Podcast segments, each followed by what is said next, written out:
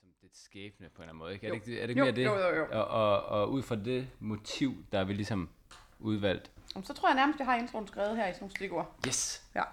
Jeg vidste det. ja. Og så, ja, ej, det bliver skide godt, det med bogbussen der. Ja. Godt.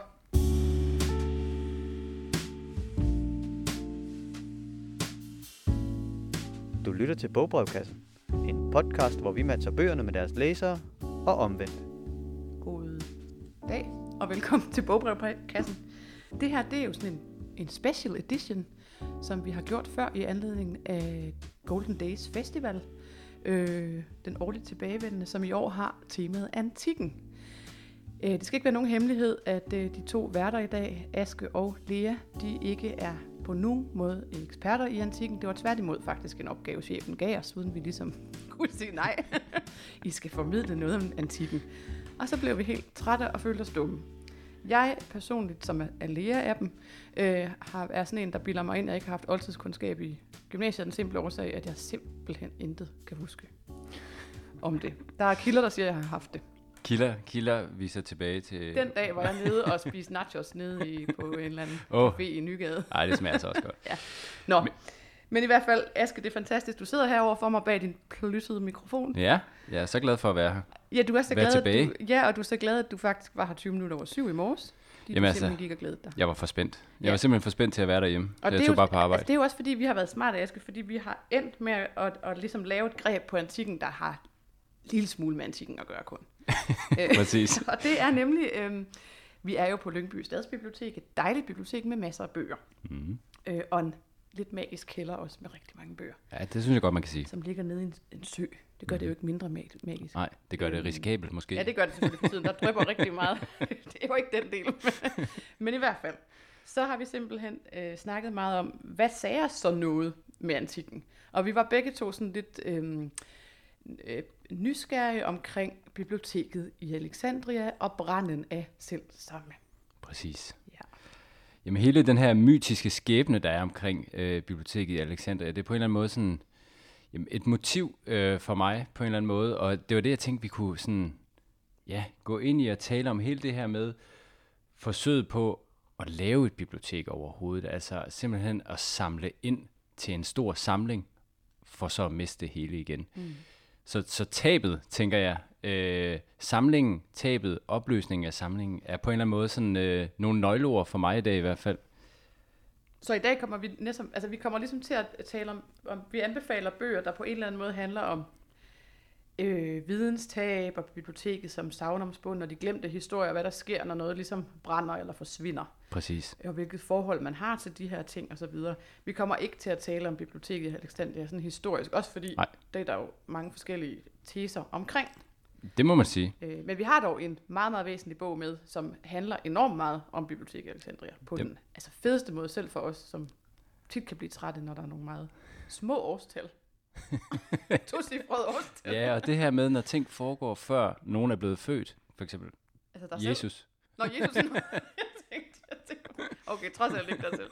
Jamen, jeg har det jo sådan noget mere dårligt til at have efter, hvis ting foregår før 1850'erne. Ja, Og det kan jo ikke være rigtigt. Men, Nej. det, men altså, i dag er der rigtig meget spændende før 1850'erne. det må man sige.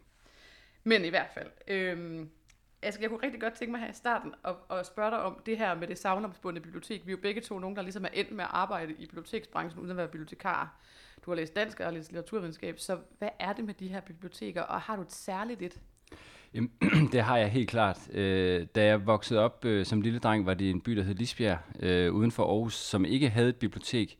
Til gengæld kom der øh, sikkert en gang om ugen, måske kun en gang om måneden, det ved jeg ikke, men der kom en biblioteksbus og, og, og holdt parkeret på en eller anden parkeringsplads, og så øh, kunne man ellers gå ind i den og finde, hvad man vil. Det var helt klart en helt sindssyg opfindelse for mig at se som øh, dreng. Hele det her med, at der var noget, som udvendigt bare lignede en helt almindelig øh, bus, øh, men som man kunne træde ind i, og så udfoldede der sig noget, der ikke burde høre hjemme derinde, men et helt bibliotek. Altså, det lignede jo bare et hus inde i, fyldt med bøger på en eller anden måde. Og det, øh, det synes jeg simpelthen, det var, det var ligesom at træde ind i et, øh, altså en form for rumskib, der kunne tage mig væk fra, fra pa- parkeringspladsen i Lisbjerg, øh, med alle dens... Øh, alt dens interior design, men også jo bare alle de fantastiske fortællinger, der var derinde. Og dengang var jeg jo mest på jagt efter øh, Lucky Luke og øh, Tintin og noget med nogle cowboyter og, og, og måske Zoro. Men, men øh, hele det her forsvindingsnummer, der var i at træde ind i det, det var en, altså, jeg, jeg forestiller mig, det er sådan en form for øh, sort hul øh, for bøger på en eller anden måde, som man bare for, forsvinder ind i. Det synes jeg var ret... Øh, ret vildt at opleve som barn, og så, og så kan jeg huske, så, så flyttede jeg til en ny by, og så var der egentlig et, et, et skolebibliotek, men så igen, da jeg kom på efterskole, så kom skolebus, eller slået biblioteksbussen igen. Og den der magiske oplevelse, den bestod simpelthen. Jeg synes, det var den samme magiske rejse at træde ind fra en parkeringsplads og ind i et bibliotek, ind i noget, som altså jo bare burde være stolerækker, ikke? Øhm, det står helt klart som noget helt særligt for mig, det her rumskib fyldt med bøger. Fantastisk. Ja. ja bogbussen, den, den har jeg virkelig også fra min barndom, hvor i min øh, farmor og farfars by, Laven, hvor den også kom, ja. i stationspladsen. Det var også, men vi kaldte den bogbussen og ikke biblioteksbussen. Ej, men det kan også, jeg ved slet ikke, hvad jeg kaldte den. Nu kaldte den bare bibliotek. Ord, i hvert fald. altså, øhm, jeg tror faktisk, det hedder bogbussen, fordi jeg, jeg googlede det lige, og så kunne jeg se, at der var en til salg, en virkelig gammel bogbus.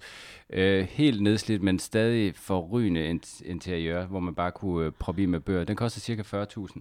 Og der stod giver... faktisk bogbussen, der ja. hvor der normalt ville stå okay. en destination. Det giver mig lyst til at blive hovedpersonen i sådan en virkelig feel good roman, der, hed, der, der hedder et eller andet øh, øh, butikken med de lykkelige slutninger, eller sådan noget, af Jenny Colgan, hvor der er sådan en, der, der bliver fyret fra sit bibliotek, og så køber hun bogbus i Nordskotland. Ah.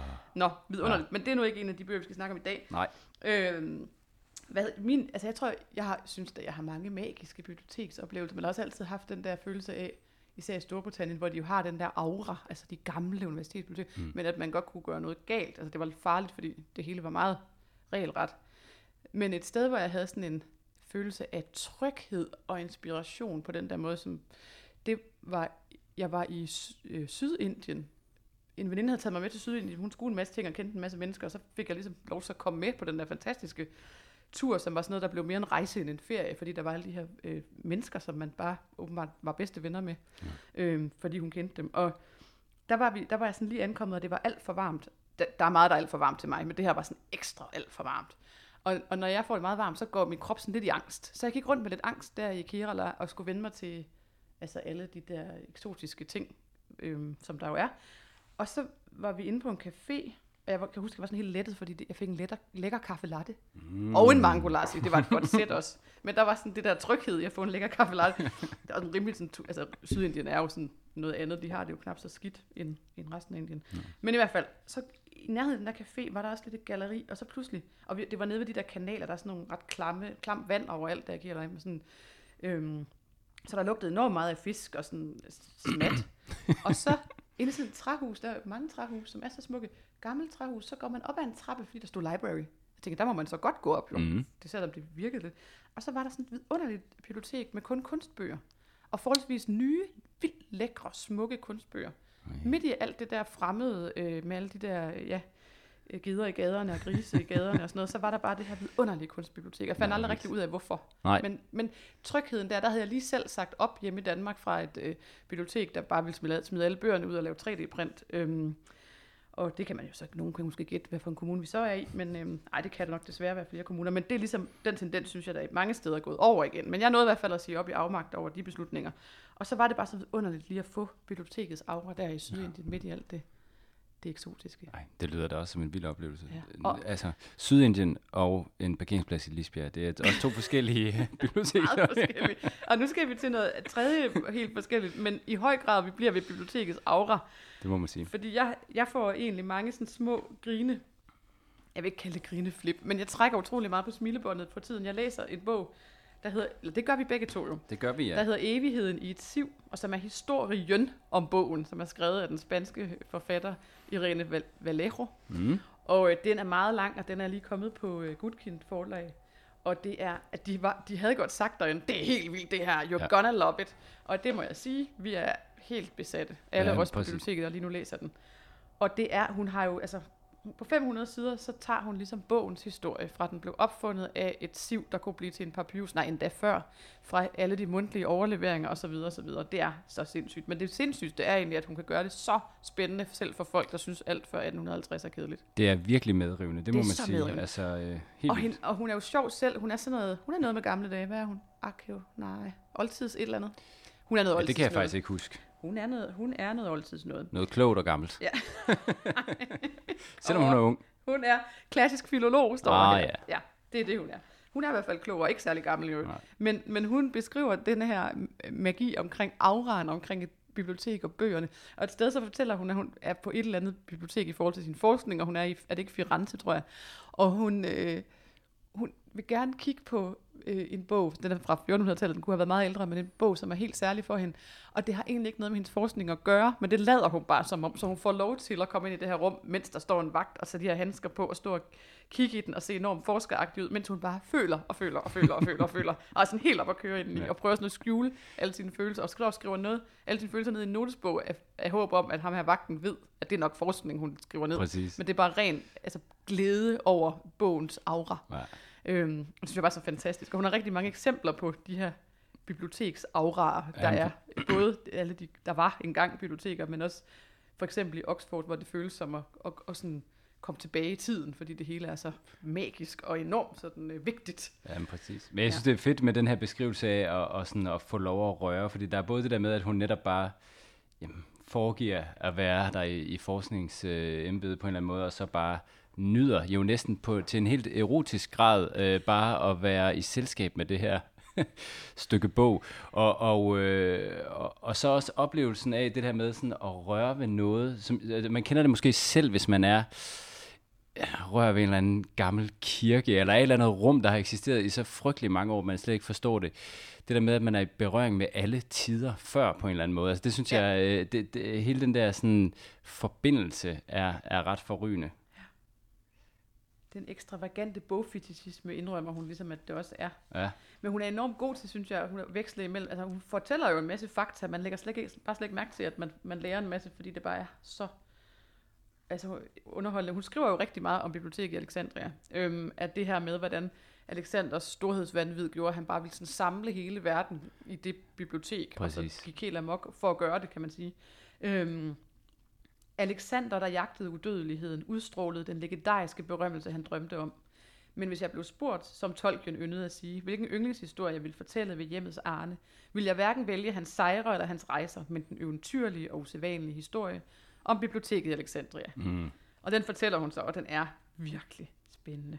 Ja, og den, og den kommer også så stærkt fra start, synes jeg, med de her rytterscener, hvor øh, hvad, hvad, hvad der må have været datidens øh, biblioteksindkøbere, men som jo er sådan nogle Krigere. soldater og krigere, der, der, der er på et vildt ridt ud for at, at, at, at stjæle bøger til biblioteket jo i virkeligheden, og det er sådan, øh, jamen jeg synes, det var fedt at læse, fordi det er så action-packed, Ja. at man slet ikke fornemmer, at man er i gang med at læse en, en faglitterær bog øh, om noget historisk, men, men, øh, men samtidig også den her sjove blanding af, altså, du ved, så kommer jeg til at tænke på nogle af vores indkøbere her på biblioteket, jeg forestiller mig mm, øh, Flemming, der i stedet for at sidde i Cicero, ligesom bare rider med, med, med våben rundt i en eller anden...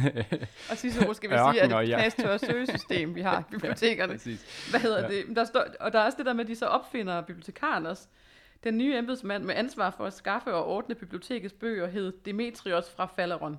Han opfandt det hid- hidtil ukendte værv som bibliotekar. Ja. Og det er jo altså virkelig også bare så skønt. Sikke et job jo, og det er jo, altså, altså og der kom jeg faktisk til at tænke på, øh, og det kunne så være en hurtig lille mini-anbefaling her, vi har nævnt ham før i podcast, men altså Jorge Luis Borges, som jo virkelig også, øh, udover at han var direktør for, for biblioteket i Buenos Aires, jo øh, virkelig også skriver meget om biblioteker. Han har i den her øh, korte fiktion fra fiktioner, øh, biblioteket i Babel, øh, sådan en lille fodnote, hvor han refererer til oplevelsen af at vandre øh, ørkeløst igennem biblioteket flere, igennem flere nætter, uden at møde en bibliotekar. Og, og det lyder sådan her, en ufattelig sørgelig erindring. Det er hent, at jeg har rejst nat efter nat gennem korridorer og apollerede trapper, uden at møde en eneste bibliotekar. Og når man nu er et bibliotek som, som Lyngby, der satser benhårdt på betjening, så er det jo altid rart at læse om nogen, der faktisk sætter pris på, ja, på tilstedeværelsen af Ja, dem. der er andre mennesker i andre kommuner, der kan gå rundt i ubemandet åbningstid og have Borges fornemmelse der. Nå, Ja, fint. Nå, det var et, det var et øh, uh, sidespring. Og, og hun har, nej det, nej, det var det ikke, fordi at jeg vil gerne, altså i forhold til det der med at gå rundt i biblioteket, så synes jeg også noget af det, som jeg virkelig var så super overrasket underholdt af i Vallejos herlige bog her, det var, at øh, at i, i, dengang i Alexandria, og også øh, før og efter, der læste man jo ikke højt for sig altså, nej, man læste ikke ind i sig selv, mm. man læste højt for sig selv. Hvilket jo så har betydet, at, at når man gik rundt i biblioteket i Alexandria, må vi formode, så har der været sådan en summen af stemmer af folk, der sad og læste højt for sig selv. Præcis. Og så beskriver hun, hvordan en eller anden filosof eller sådan noget, i agt har en anden meget, meget lært mand, som så sidder og læser ind i sig selv. Og han er på den ene side, er han meget sådan, en, altså han må tænke, ej, hvor er det vildt, han kan det. Han kan se øjnene bevæge sig, og han er et andet sted i sit sind. Øh, altså inde i historien jo. Ja. Men, men det der med, at det er sådan helt absurd, at der kommer ikke nogen stemme, og hvordan kan det lade sig gøre? Og det er sådan, ja, det, den transformation tror jeg ikke, jeg vidste, og jeg synes bare, den er djævelsk ja, morsomt beskrevet. Eller sådan. Præcis, altså den har jeg virkelig heller ikke tænkt over før, altså, men jeg synes jo, det er fantastisk det der med, af opfindelsen. Altså uden teknologisk hjælp har kroppen og hjernen selv opfundet det at læse inde i, ja, inde i sig ja. selv. At det ikke noget, vi har fået hjælp til, ligesom. Og så at det er sådan et uh, revelation for, ja. for, for ham her. Men, uh, men, men det er også fordi, på en eller anden måde, så, så, så siger det også noget om, hvad, hvad læsning er for mange i dag. Altså netop den private, intime oplevelse, relation til en fortælling, til en bog. Og jo netop ikke noget, man sådan bare plapper ud. Så kan det godt være, at man anbefaler, men, men det er ligesom noget, man har for sig selv med sin bog på en eller anden måde. Det var, har det jo så ikke været dengang. Nej, De læsesal har jo været øh, larmende at opholde sig i. Øh, ja, og så også på en eller anden måde, når vi nu taler om netop det her tabet. Ikke? Man kan jo godt have sådan en følelse af nogle gange, at, at når man udtaler noget, så har man mistet det. Altså, selvom det er vores job at anbefale bøger, så kan jeg nogle gange godt have sådan den der lille frygt af, at hvis jeg anbefaler noget, jeg har en helt unik oplevelse af, at så, så mister jeg det på en eller anden måde. Du ved, hvad hvis den anden synes, den er Nå, så, ja, slet det er ikke er det, det samme, eller sådan, ja. du ved. Men der øh, er så, jo så, ikke, ja. altså det er jo, der findes jo ikke, altså nogen kan jo godt synes det ene, og andre, og du synes det andet. Ja, jeg ved det godt. Men, det er heller ikke noget, der plager mig. Men, og det er ikke fordi, du ikke er velformuleret, for det er du virkelig, men hun er jo ekstremt velformuleret, ja. så nu skal vi lige høre om det der med, med, med bøgerne, der ligesom øh, blev læst højt. Bøgerne var ikke en sang, der blev sunget i sindet, som nu, men en melodi, der lå på læberne og blev fremført med høj røst Læseren blev til en fortolker, der stillede sit stemmebånd til rådighed. Den skrevne tekst blev opfattet som et helt basalt partitur, og derfor fremstod ordene det ene efter det andet i en lang, ubrudt kæde, uden indbyrdes afstand og uden tegnsætning. Man skulle udtale dem for at forstå dem. Ja. Det er ret vildt. Nå, men jeg har, jeg har taget, eller den har jeg ikke taget med, for den var udlånt også fra fjernlån. Det var frygteligt. Men en af mine absolut yndlings... Jeg er jo glad for true crime, mm. og jeg er glad for biblioteker. Så en af mine absolut yndlingsbøger, det er The Library Book ja. af Susan Orlean. Og hvis der ikke er nogen klokker, der ringer, når man siger Susan Orlean, så er det hende, der skrev Orkidé-tyven. Ah. Som også er en slags true crime, der er lavet om til en total meta-agtig, virkelig øh, fjollet øh, film. Ja. Men øhm, The Library Book har gjort sådan et stort indtryk på mig, fordi hun formår, den, den handler om en brand i 1986 i Los Angeles Public Library.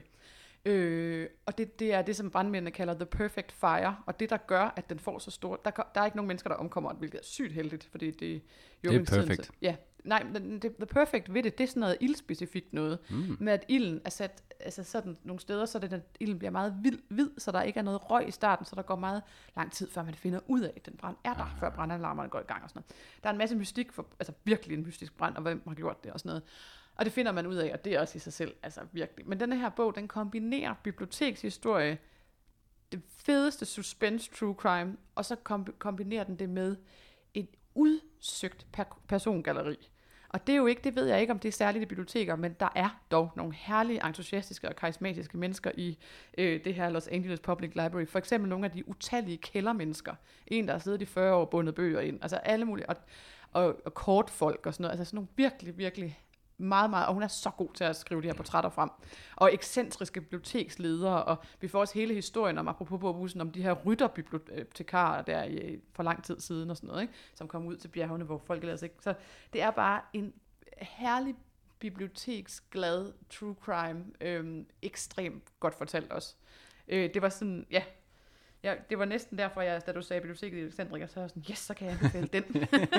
For det er sådan den moderne udgave. Nå jo, og så er det også en bog, der handler rigtig meget om øhm, filantropi, fordi at, at hele byen går ind i at få, få, få, få alle de her, der er rigtig, rigtig meget, mange bøger, der bliver brændt, selvfølgelig, men der er også rigtig mange, der klarer den. Og der er der så sådan nogle kæmpe forretningsmænd, og sådan noget, der stiller deres lagre til rådighed, og frivilligt, de bærer bøgerne, sådan en, et, sam, altså sådan en samlebånd gennem byen, og sådan noget. Det er meget, vildt. meget skønt. Ja. Et optog. Ja. Men nu, nu øh, du kalder den The Library Book. Findes den kun på engelsk, eller... eller Ja, eller, desværre, og jeg, jeg kære forlag, det er ikke for sent at udgive den nu. Den er fra 2018. Jeg er sikker på, at den vil blive en bestseller. Biblioteks True Crime. Den kunne da passende Den lige følge i uh, ind. slipstrøm på Irene Vallejo. Ja, det kunne den. Ja. Det er her medgivet videre. Mm. Absolut.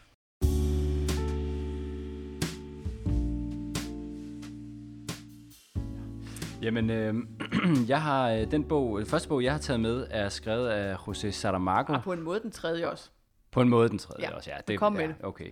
Hvad hedder det? Ja, skrevet af José Saramago, den portugisiske forfatter øh, og Nobelprisvinder. Øh. Han er nok øh, mest kendt for øh, den, der hedder En fortælling om blindhed øh, herhjemme. Den er faktisk også filmatiseret. Blindness, tror jeg, den hedder, men den skulle vist ikke være så god. Øh, men jeg har altså taget hans roman Alle navnene med. Og det har jeg gjort, fordi at øh, den virkelig også, det er ikke et bibliotek, den drejer sig om, men et offentligt register, og der er på en måde nogle store sammenfald her. Øh, hovedpersonen i bogen hedder Senor José. Han er en simpel sådan, kontorassistent øh, på det offentlige register, og her på det offentlige register har man ligesom sagsakter, øh, filer på alle levende og døde. Øh, Øh, alle filerne på de, øh, på, de, på de levende er i et arkiv, hvor medarbejderne også arbejder, og øh, så for enden af bygningen, så er her de dødes arkiv, som jo vokser sig større og større, jo flere der dør, fordi det går uendeligt tilbage, så en gang imellem skal de jo så flytte filer fra de levendes arkiv til de dødes. Og det er noget af det, som Senior José arbejder med. Han bor i en lille sådan bolig, der er knyttet til øh, det her register, hvor han sidder herhjemme og dyrker sin fascination af berømtheder. Han har virkelig et stille liv, men han går meget op i berømtheder. Øh, om det er ligegyldigt, om det er politikere eller cykelrytter eller hvad det er. Øh, så han har sådan avisnotitser og udklip om dem her, og så går det jo op for ham på et tidspunkt, at han jo har adgang til deres øh, sagsakter på det offentlige register. Så om natten begynder han så selvfølgelig mod loven at, at bryde ind i det her register og samle, øh, samle berømthedernes øh, filer sammen, og så kopierer han dem håndskrevet, så han har dem derhjemme. Altså, Asger, det er nogle år siden, jeg har læst men er det ikke noget med, at han har en dør fra Jo, sin jo, bolo? jo, det er nemlig det, der er jeg lidt husker sjovt. det nemlig Ja. sådan meget øh, arkitektonisk, at han kan gå igennem døren ind. Og det er beskrevet virkelig, virkelig fint og øh, minutiøst i bogen. Det er sådan, at hans bolig ligger i forlængelse af registret. En gang lå der en masse, som alle havde to døre. En, der førte ud til gaden, og en, der førte ind til registret, så man kunne tjekke, når medarbejderne meldte sig syge, at de reelt var syge, så kunne man lige gå ind af den dør, der var øh, ind til registret. Men det er altså så blevet forbudt nu, og der er kun hans bolig tilbage. Øhm, øh, så, men om natten, så bruger han den forbudte dør, og så går han ind og samler jer. Og under en af de her natlige missioner, så får han så øh, også kopieret en komplet almindelig, ukendt kvindes øh, sagsfiler, og så bliver han jo selvfølgelig vanvittig nysgerrig på hende her. Og, øh, og det bliver sådan en besættelse for ham, men i stedet for bare sådan at slå hende op i telefonbogen, så øh, begynder han sådan som en detektiv at nærme sig hende. Han kredser hele tiden om hende, interviewer øh, tidligere naboer, og hvor hun er øh, født og opvokset og sådan, men øh, ja, og, og, og jeg vil ikke sige så meget mere, hvad der sker, øh, men der begynder selvfølgelig at gå uorden i både Senior Rosés øh, virkelige liv og i arkivet mellem de levende og de døde. Og det er ret øh, fantastisk øh, øh læsning, og den bogen stiller jo hele det her mærkelige spørgsmål med, kan vi overhovedet, øh, kan vi overhovedet lave de her arkiver? Kan vi overhovedet adskille de levende fra de døde, de glemte fra de huskede, de kendte fra de ukendte? Og, øh, og, Ja, og og, hele det med hvad forskellen mellem at være, altså hvad, det der står om personen og den virkelige levende, Og det altså sådan, ja, er det præcis. overhovedet sammenligneligt? Ja, og, og, og det er jo netop sjovt, når der begynder at gå total kaos i det. Og der er sådan ret, nu vil jeg lige læse op, fordi netop hele det her med at forsøge at ordne kaos, hvilket jo også er det, et bibliotek øh, forsøger på. En god beskrivelse af, af Senior Josés øh, forsøg her. Nu læser jeg op. Og det handler om samlere generelt. De offrer deres tid, eller den tid, de tror, de har tilbage af livet, på at samle på frimærker, mønstre, medaljer, krukker, postkort, tændstiksæsker, bøger, uger, idrætstrøjer, autografer, sten, små keramikfigurer, tomme, læskedrikdåser, små engle, kaktusser, operaprogrammer, fyrtøj, fyldepinde, uler, spilledåser, flasker, bonsai-træer, malerier, ølkrus, piver, krystalobelisker, porcelænsænder, antikke legesager, karnevalsmasker, og de gør det antageligt af noget, som vi vil kunne kalde en metafysisk angst. Måske fordi de ikke kan udholde tanken om kaos som det eneste, der styrer universet. Derfor forsøger de med deres spinkle kræfter og uden guddommelig hjælp at skabe lidt orden i verden, og for en tid lykkes det dem til med. men kun så længe de kan forsvare deres samling. For når så den dag kommer, da den spredes for alle vind, og den dag kommer altid, enten gennem døden eller ved at samleren bliver træt, så vender alt tilbage til udgangspunktet, og alt sammenblandes igen. Og på en måde synes jeg, det rammer ret godt øh, kornet på, øh, på, øh, på det, hele det her sådan Alexandria-tab, øh, som, som vi jo taler om i dag. Jamen, jeg, jeg, er glad for, jeg, jeg er glad for, at man kan ophøje samlingen, for jeg selv samler alt muligt totalt Ja. ligegyldigt. Og, det, og, og, ja, og hvad er samlingens natur? og hvordan, ja. ja. jamen det er nemlig smukt.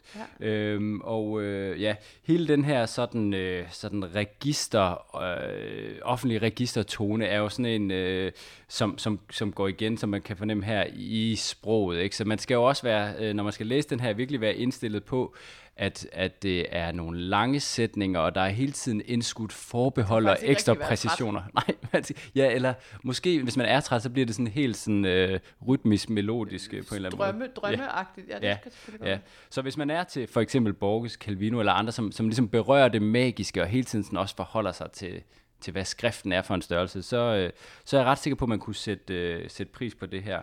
Det er sjovt, fordi jeg ville jo ikke tro, jeg var til bøger, der, der berørte det magiske, men jeg elsker øhm, ham. Ja, jamen, og det er også fordi, det, det magiske bliver sådan hele tiden sådan undertrykt lidt, Ja, ikke? Altså øh, af virkelighedens registerorden. Jamen, fra det ene, tak, fra det ene arkiv til det andet. Øhm, og det var altså også noget af en rejse, det her, fordi det her var en bog, der var væk. Det er Christian Skovgaards brudstykker. Det er jo sådan, at man kan se af bøger, der ikke bliver udlånt. Og det er jo tragisk, men, men det er jo også fordi, man, når man er et helt almindeligt folkebibliotek, der er jo andre biblioteker, der har alle bøgerne, som mm. ikke Mm. kan se dem. Ja. Så, så de findes altid i eksemplarer, men alle os andre, vi er jo nødt til at kassere, fordi der er jo, altså ligesom i, i alle navne, der, der kommer jo nye til. men, øhm, men Brudstykker er en, en meget, meget skøn øhm, graphic novel, som er skrevet af Christian Skovgaard. Den udkom i 2015. Og, øhm, og det, det er sådan en meget lille bog. Det er en af de der... Den er læst på 10 minutter, så du kan ikke sige, at det er fordi, du ikke har tid til at læse bøger. At, eller altså, at- at det er det med tid, der gør, at du ikke læser. Eller kvarter nok. Man kan også læse den på flere timer, fordi den er sådan en meget alvorlig lille bog, der handler om en kvinde, som, som, øh, som plu- meget, meget pludseligt mister sin mand. Og samtidig så er der et arkiv i Køln, tror jeg det er, der kollapser ned i sådan et, hvad hedder det, jordhul. ja, Det forsvinder bare Ja, ned. Og vi det er i- så uhyggeligt, de sådan- Det der- er så uhyggeligt, ja. ja. Øhm, det er virkelig bare sådan en, hvor man tænker, Nå, det må man da håbe ikke sker. For eksempel her under biblioteket. ja.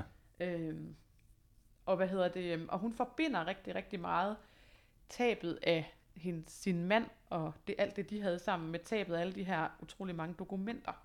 For eksempel så står der her, hun gennemsøgte aviserne efter beskrivelser af, hvordan arkeologer og brandmænd ledte i ruinerne efter uerstattelige dokumenter. For hende var det ikke bare nyhedsartikler. De gav et billede på hendes egen søgen i ruinerne af hendes gamle liv efter de brudstykker, der engang skulle sættes sammen til noget nyt. Hun blev særligt mærke i de reportager, der satte tal på katastrofen. To fortsat savnede 18.000 hyldemeter uerstattelige dokumenter begravet under mur- murbrokkerne. En by har mistet hukommelsen. Og det der med, med hukommelsen, det er jo helt sikkert også en af Alexandrias, altså det der med Alex- Alexanders øh, store idéer med Bibliotek Alexandria, med at ligesom skabe en, den, den, den endelige kollektive hukommelse fra alt i verden. -agtigt. Præcis. Det er bare sådan en meget, meget sød øhm, bog, som øvrigt er enormt flot, og den har sådan en plakat med, som forestiller øh, Marmorkirken. Hende her, hun er meget interesseret i, i sådan arkitektur og bygninger og sådan noget, så der er rigtig mange forskellige indgange til den, selvom det er en meget lille, fin bog. Ja. Hele det her med, med øh, du beskriver her med, øh, at der er tabet af samling, men også tabet af en kærlighed på en eller anden måde, eller en, en, en partner. Det er faktisk også noget, der går igen i den bog, som øh, den næste bog, jeg har med, som er en, en digtsamling, kunne vi kalde den. Egentlig kalder den i virkeligheden sig selv kun for samling. Den er skrevet af Amalie Schmidt og hedder I Civil. Amalie Schmidt, som jeg jo synes er en af de mest forrygende nulevende forfatter, vi har herhjemme, øh, har senest udgivet øh, Threadripper, som jo også er, er, er helt forrygende. Men den første, jeg læste af hende, det var den her i civil, jeg tror, den udkom i 2012. Øhm, og, øh, og den beskæftiger sig virkelig med samling. Udover den kalder sig det, så, øh, så er det ligesom sådan et motiv og en tematik gennem hele øh, digtsamlingen. Den øh, starter, den, den første tekst hedder september, og den sidste tekst hedder september, så man har ligesom fornemmelsen af et forløb, øh, og også et, et kærlighedsforløb, som sagt, som starter med en, øh, et, et meget nyforelsket par, der er sådan helt fjollet, øh, fjollet forelsket, øh, men så indtræffer sygdom, et, øh, en kraftsygdom hos manden, som så ligesom begynder at tære på hele den her situation. Men undervejs så er der også hele tiden henvisninger til for eksempel et, en mineralsamling i, øh, i den, på det Naturhistoriske Museum øh, i Wien, og, og hun forholder sig ligesom også til, til samlingen af celler igennem den her kraftsygdom, som man får, så går hun ligesom helt ned på celleniveau, og, og tænker hele tiden, øh, digtsamlingen ligesom øh, beskæftiger sig med opløsningen af samlinger, og hvordan samlingen selv på en eller anden måde bliver sin egen undergang. Øh, jeg kunne godt tænke mig lige at læse, læse op her fra, øh, fra starten da jeg er alene med samlingen, optager den ikke længere det, jeg tilbyder den. Den afstøder materialer og bliver mindre. Jeg ved ikke, om det betyder, at den er ved at finde en fast form, eller om den tværtimod er ved at gå i opløsning. Hvordan opløser en samling sig? På én gang eller gradvist? Jeg skulle hellere spørge, hvad får i første omgang en samling til at samle sig og hænge sammen? Er det en vilje, et subjekt? Og i så fald, er det samlerens? Er det en andens, for eksempel det du som samlingen vil have i tale? Kan samlingen i sig selv forstås som et form for subjekt? Ja, Øh, jeg synes, det er en sjov, sådan nogle sjove øh, refleksioner omkring øh, øh, viljen, der ligger i en samling på en eller anden måde. Og øh, øh, hvad hedder det? Øh, ja. Ja. Øh, og, og det er lidt det, jeg netop får ud af den her i, i civil. Altså det er følelsen af det der med, at, at øh, ja, at, at noget, når det bliver taget ud af det, af det oprindelige sammenhæng, så er det bare en ting, der falder fra hinanden. Og det er jo på en måde også, du ved, med, med biblioteket, nu taler vi om de her bibliotekets fodsoldater, der bare, der, der jo også hiver bøgerne ind fra deres, øh, hvor de egentlig hører hjemme, det kredsløb, som Amalie Schmidt også på en eller anden måde nævner, altså, øh, og bliver forsøgt samlet i en eller anden samling, og så, så går det fra hinanden. Men det er jo det samme, man har gjort med, med fortællingerne, ikke? Den, mundtlige, øh, den mundtlige tradition, der har man også forsøgt at bevare det, nedskrive det, Jamen, det gemme det, kopiere det, det og trykke det. Bog. Ja. ja, præcis. Tak. Du lavede simpelthen den elegante øh, Pelle Ove Christiansen, De Forsvundne, mm. sidste fortællere, som kom i 11, tror jeg det var øh, som altså bare er, en, jeg er rigtig glad for, jeg er rigtig glad for Evald Tang Christensen, øh, den danske folkemindesamler, øh, øh, fordi jeg synes, han gjorde jo et virkelig vigtigt stykke arbejde med at gå rundt og få nedskrevet alle de her øh, sange og fortællinger, som ikke havde været nedskrevet før. Det er en meget stor bog, vildt flot bog med en masse billeder også, blandt andet af Henrik Saxgren fra nutiden, og gamle kort og alt muligt. Men altså, han laver det ligesom sådan til, en, til en sammenhængende historie om øh, Evald Tangs. Øh, han øh, altså gik jo rundt og indsamlede alt det her, især på den jyske hede. Mm. Og alle de her mennesker, han så møder. Og så er det også portrætter af de her mennesker, og hvordan der ser ud i dag. Og sådan. Ja. Det er bare en virkelig, virkelig god hvad hedder sådan noget, historieformidling af. Ja. Og det er jo også enormt meget samlerens vilje. Altså, hvordan Evald Tang, han sådan var virkelig sådan, det var hans mærkesag at samle de her ting sammen. Og det er, ja, det er bare, en, det er bare virkelig skønt.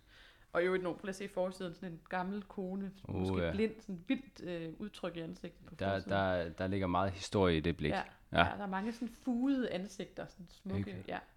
Øh, han er også skøn, ham her. Uh, ja. Gamle mand, hvis jeg husker. øh, ja, det kan, det kan lytterne så ikke det kan se. se.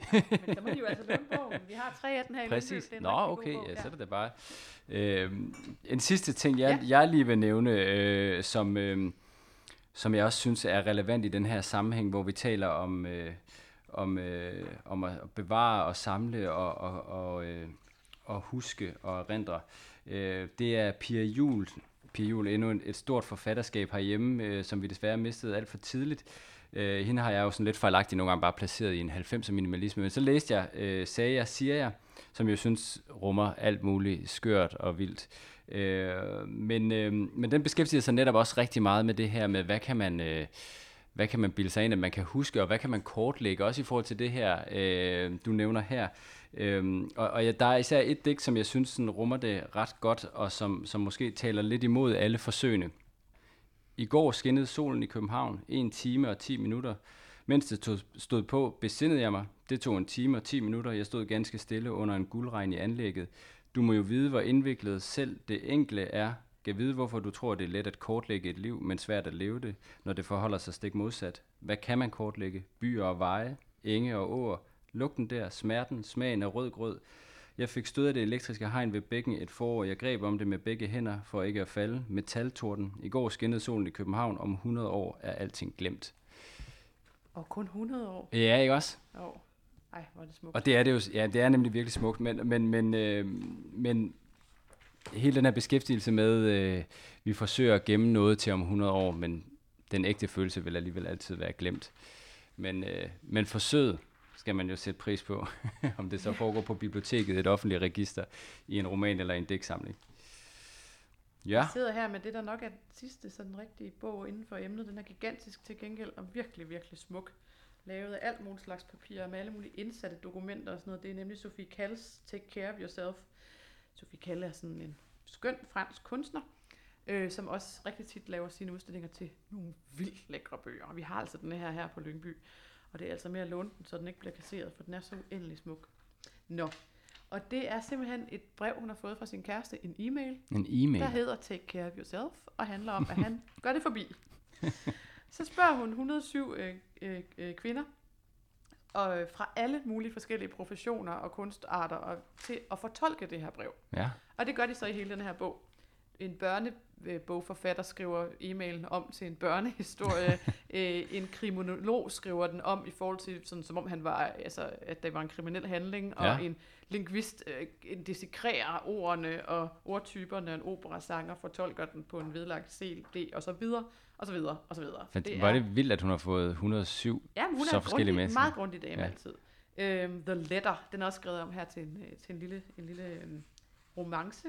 Uh. Øh, så der er virkelig, virkelig meget, øh, ja, man kan, altså, og en tarotkort ligger og selvfølgelig alt muligt. Den er Ja. virkelig, virkelig. Nu, hvor du sidder og bladrer ind, så kan jeg virkelig bekræfte over for lytterne, at det er en meget smuk bog, som ser ud til at overraske på hver side. Ja, det er helt vildt, og en masse både håndskrevet og fotos og alt muligt. Ja. Det er bare sådan, ja, den, den kan alt muligt. Men jeg synes bare, den er så interessant i forhold til det her, fordi den jo så er et dokument og alle dets fortolkninger. Ja, Og det er jo også det, som historikerne og, og typer som Irene Vallejo og sådan noget, altså kæmper med, det der med, sådan, hvad er så fortolkningen af denne her historie? Ja. Og her kan man sige, her kunne de jo spørge hende, for hun lever jo nu, og det gør ham ekskæresten også, men, men, men der er også en masse dokumenter, man sidder og fortolker fra alle mulige vinkler, hvor man ikke kender sandheden. Og jeg synes bare, det her er et, et, genuint eksempel på øh, flere kilo, ja øh, på virkelig hvor, stor bog. hvor helt forskelligt, altså ud fra de fors- mange, mange forskellige indgange til de her dokumenter. Ja. Og dermed også jo, kan man sige, hvor meget der så går tabt, når noget går tabt. Ikke? Fordi at der, er jo, der er jo ikke nogen af de her fortolkninger, der er forkerte. Nej. De er jo bare forskellige. Ja. Øh, ja, det er helt vildt. Og Og det, Aske, vi skal nå på vores alt for lange udsendelse, også ja. lige at høre, hvad vi, hvad vi læser lige nu. ja. Skal vi starte med mig? Ja, det kan, det kan vi. Vi starter med dig. Ja, tak. Ej, jeg øh, er, er næsten færdig med øh, en øh, roman, der hedder Vi er fem af Mathias Faldbakken. Øh, jeg tror faktisk, jeg fik den anbefalet af dig i sin tid, Lea. Det er en, øh, en, en vild fortælling om en øh, familie, som på et tidspunkt har en hund, mister den, og i den sted begynder øh, manden i familien at arbejde med ler, knetler og, og få alt muligt til det, og til sidst ender det med, at den her lerklump bliver underligt levende, dynamisk, og så Så sætter også får noget den, strøm til den jo. de sætter noget strøm til den, og jamen, der er en vild nat i, en, øh, i et værksted med noget Metallica og noget amfetamin, som øh, går helt galt, øh, Ude i eller det her ikke. forstadskvarter. Ja, ude der stille og roligt. Ja.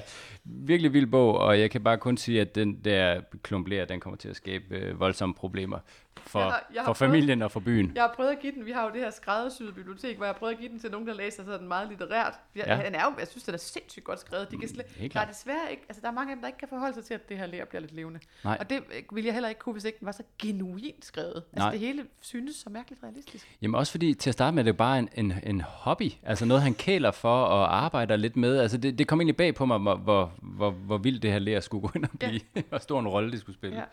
Ja. Og hvad med dig, Lea? Jamen, jeg læser gang De polyglotte elsker, og jeg ved stadig ikke, hvad polyglot betyder, det er også lige meget. øh, men det er Lina Wolf, øh, svensk forfatter, som, altså, som jeg lige så på Louisiana Literature den anden dag, og som var helt forrygende i samtale med Samantha Sviblin, som også var helt forrygende. Nå, men i hvert fald, så ville jeg bare lige læse lidt af hende, inden jeg skulle høre hende snakke Mm. med mit store, øh, mit store idol, øh, Sviblin. Og hun er virkelig skøn. De polyglotte elsker sådan ret, også ret vild og meget sådan, det er noget Tinder date gone wrong, og Uh. halv, altså sådan meget, og sådan ret vild.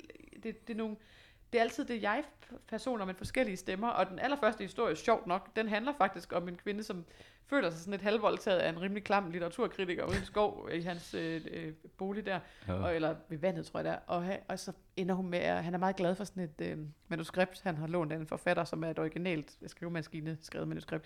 Så det går hun lige ind og brænder, og så siger hun til ham, du kunne da bare lade være at voldtage mig så. Det er derfor, jeg brændte det. Ja. Og det, den, det er en virkelig sjov, altså han er jo sådan fuldstændig ude af den, ham her øh, kritikeren. Øh, men øh, ja, det var bare meget sjovt, at det lige var, når man lige læste, altså, og så handlede det pludselig om det, så hen, hænger alting lige sammen. Ja, et brændende originalmanuskript ja. og et brændende bibliotek. Vi skal huske at sige en vigtig ting her til sidst, Aske, og det er nemlig, at man kan opleve Irene Vallejo. Lige præcis. Øhm, fordi vi har jo vores faglitterære festival her i Lyngby, mm. og man Mhm. behøver ikke engang tage til Lyngby for det, hvis man ikke er her i forvejen. Fordi øh, Vallejo skal tale på vores Instagram, Lyngby Torvik Bibliotekerne, øh, sammen med mig, Ja. øh, den 6. oktober, kl. ja. 20. Præcis. Det er åbningsaften for festivalen, som ja. jo løber fra den 6. Og det til den synes 10. vi selv er et rimelig meget et scoop, og, og, og forladet siger, at hun også oven, oven i at være så dygtig og herlig og klog, også skulle være rigtig, rigtig sød. Det jeg håber hun, virkelig, hun er god til engelsk, for jeg kan ikke et ord spansk. Åh, un poco. Cervezas, er det toilet eller øl? Det er en af. Det, jeg tror, det er øl. Okay. De er begge vigtige ting. Jeg tror, man siger, øh, podemos usar el baño.